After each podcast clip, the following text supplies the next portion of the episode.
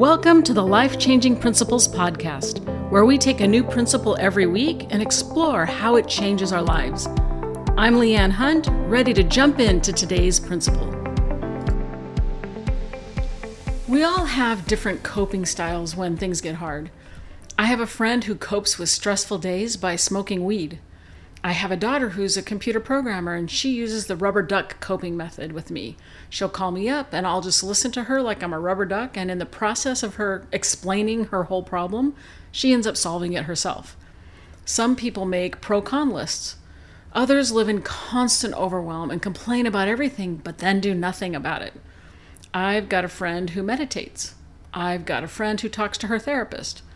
I've got a friend who copes with her kids' misbehavior by using logical consequences that she learned in a parenting class.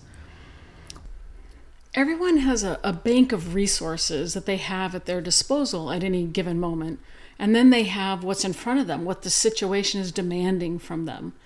We're always moving along this continuum of what we have and what we're resourced with, and what stressors are coming our way if we're just moving along in our lives and suddenly a new stressor comes along, we may have the coping resources to deal with that, to deal with what that particular situation demands.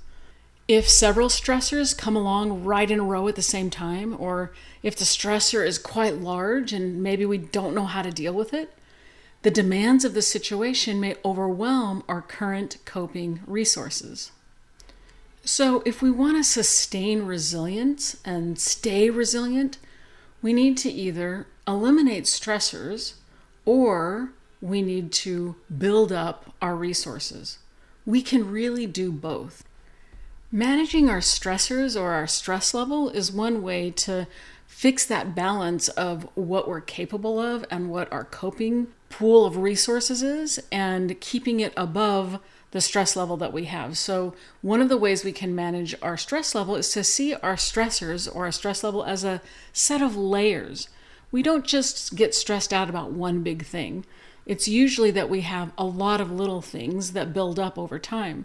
So, when we can take a look at each tiny little stressor and solve individual little layers, it's creating a baseline where we can operate from because we have enough coping mechanisms to deal with a little bit less stress. So, getting rid of even tiny things, tiny stressors in our lives, can actually make a big difference. We can control some of our stressors, but we really can't control all of them. So, the other side of the equation, the other thing we need to pay attention to is coping. How can we build our coping repertoire? There's actually a bigger question than that how can we experience and understand and be aware of the coping repertoire that we already have? We all have ways to cope and we all have resources that we can call up when we're involved in a stressful situation. Executive and life coaches do something called appreciative inquiry, where they take a look at where you're already doing well, what you're already foundationally doing okay in, and then they bring that to the problem at hand, the goal that you want to do, the something that you want to achieve, or the problem that you're having. And they do this with questions. So, at its heart, it's a search for what's best in people, what is already working. Questions like So, when have you performed well in the past? What made that possible? What are you good at? What's been a high point experience for you? When have you felt most alive, successful, and effective? What do you bring to the table? Tell me about a time that you really nailed it. Other questions might include What's going well in your life right now? What else is going well? And what else? What's worked for you in the past in similar situations? So, when you faced this kind of obstacle before, how did you overcome it? Tell me about a time when you faced difficulty and beat it. How did you do that? Get creative. What other resources could you tap into right now? What can you do to broaden your current resources? All of these questions take a look at the positive side of what's happening in your life. When we start thinking about resilience, we're facing some kind of adversity or problem or setback. So when we're looking at that problem or adversity or setback, that's that's all that's we're looking at. It's in the front of our lives. It's in front of and taking up all of our vision.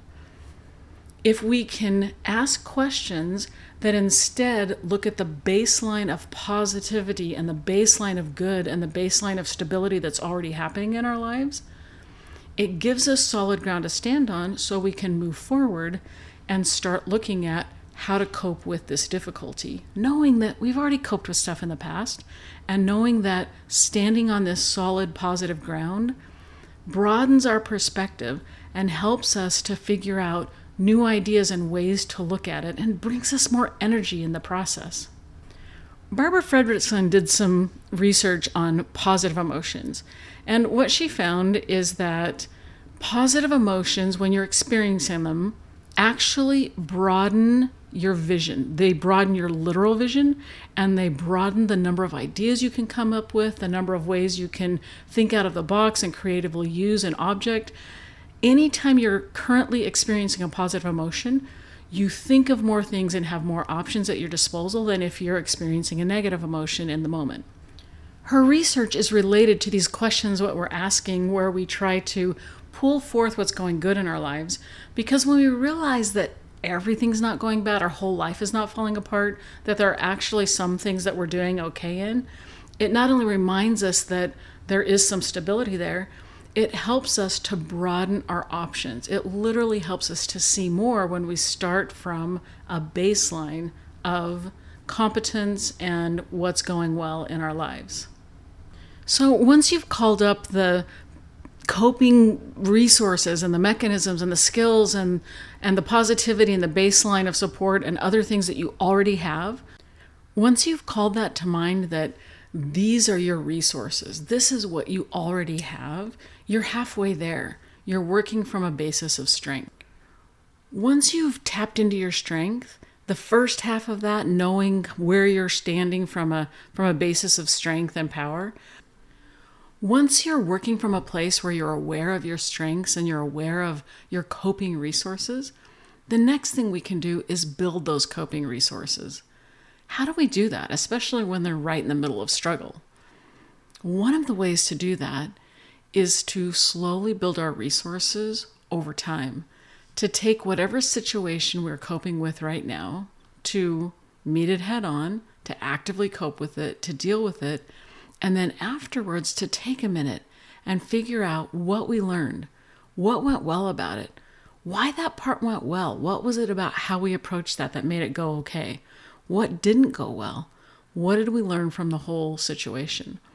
When we can ask ourselves those questions and put it into words, it solidifies our learning and adds to our bank of coping techniques that we can call upon, our coping resources that we have all of us have acquired and need to continue to acquire coping resources, things that we know how to do. Some of those might be skills in problem solving, skills in how to communicate with other people. Maybe it's a teaching skill that you have or something that you can create. All kinds of skills we need in order to handle what life throws at us. Another set of coping mechanisms that we need to develop are emotional skills. Our lives are filled with the ups and downs of everyday living, the ups and downs of fighting stress, the ups and downs of coping with adversity that comes at us. And the more we can figure out how to handle our stress response, how to handle our emotional skills, the better we are at our relationships and with coping in general. Each time we learn a specific emotional skill, it carries with us forever. So each time we're building a skill, it's like adding to our mass. It's like adding to something in our backpack that no one can ever take away from us. There's a book called Adulting How to Become a Grown Up in 468, and then that's crossed out, 535 easy ish steps. I love that book because it makes it seem like becoming an adult, sure, it's going to take some time. You've got to have a lot of coping skills, a lot of things that you need to know how to do in your adulting backpack which is great. We all need to learn how to do those things, but it also makes them countable. Like there's a finite number of things that you need to do in order to learn how to adult. It's the same with our coping skills or our coping backpack or our coping resource. We don't have to be fully resourced, we don't have to know everything, but we can stand from a basis of what we do know, and each experience in our lives can teach us something else. Randall Wright is a speaker that talks about how we need to fulfill our life's mission, that none of us were sent here to just be cheerleaders, that we all have something that's powerful and important for each of us to do, and that we get to decide what that is. One of the techniques he uses in discovering that life mission and also in building the resources to call it forth and to, to make it happen is something called a three word journal. Basically, we take the life experiences that we have and then we learn something from them. He calls it a three word journal because he titles every story in his life that he writes down with just three words. For example, I have one called Sherry, Lake Powell, Swimming, and that calls to mind a story that has a little life lesson with it.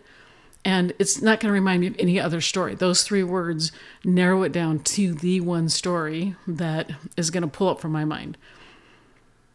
The reason he just puts it into three words is that he can use those titles in his speeches in other places where he can remember what they are. And he just has a list of these titles.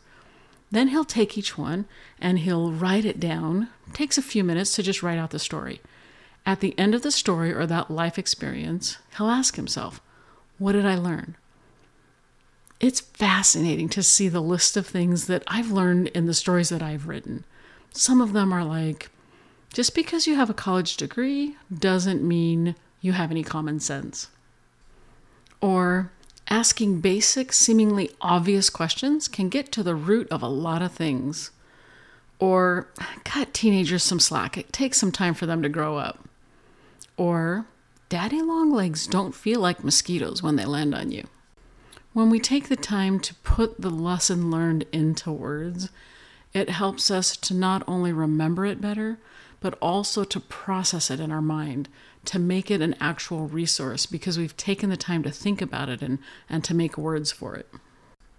So, we all have a coping style. We all have things that we do to call forth what we have within us when we need to face hard times.